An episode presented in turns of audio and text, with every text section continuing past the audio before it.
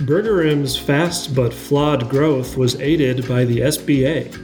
Chipotle is testing some cutting edge new technology, and fast food chains are getting more digital orders. Welcome to RB Daily, a quick look at the day's top stories from the editors of Restaurant Business. I'm Joe Guszkowski, Senior Editor at RB. And I'm Heather Lally, Senior Editor at RB. Burgerim's shocking growth over a four year period had an unlikely helper the SBA the U.S. Small Business Administration approved 119 loans to Burgerim franchisees for a total of $38 million. That helped fuel much of the chain's growth. The FTC last week sued the franchise and its missing founder, Oren Loni, saying they misled more than 1,500 franchisees into paying as much as $70,000 for the right to operate a store. The problems revealed a flaw in the SBA loan process. Critics say it often approves loans to franchises in flawed systems that sell to anyone or whose operators struggle to make a profit. But Burger appeared to be a fraud after Loni abandoned the company and fled the country. Chipotle Mexican Grill has long been a leader in the restaurant tech space.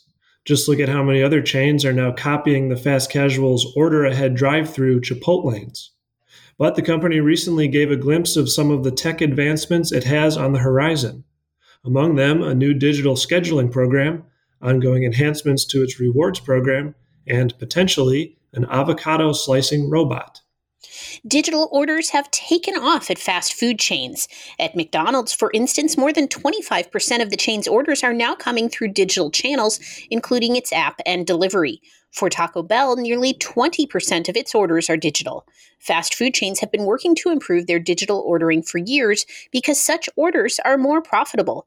But they've long been well behind pizza chains that get most of their business through such channels.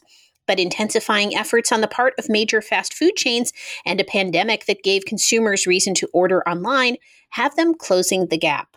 An emerging chicken chain has come up with a novel way to finance its growth selling NFTs for $14,500 a pop. Chicken Cone, known for fried chicken served in ice cream cones, said Friday will begin selling chicken coins online. Each of the more than 900 coins is tied to a particular region in the U.S. If the chain sells or opens a restaurant in the owner's region, the respective coin owner gets $22,500, or half of Chicken Cone's franchise fee.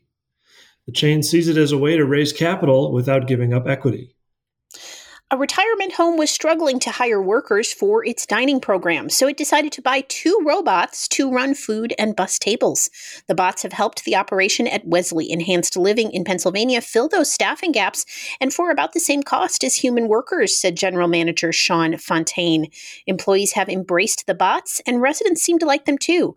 It's part of a growing trend of more automation in the food service industry. And that'll do it for today's edition of RB Daily. Find a new episode every weekday wherever you get your podcasts. I'm Joe Guszkowski. And I'm Heather Lally. Have a great day.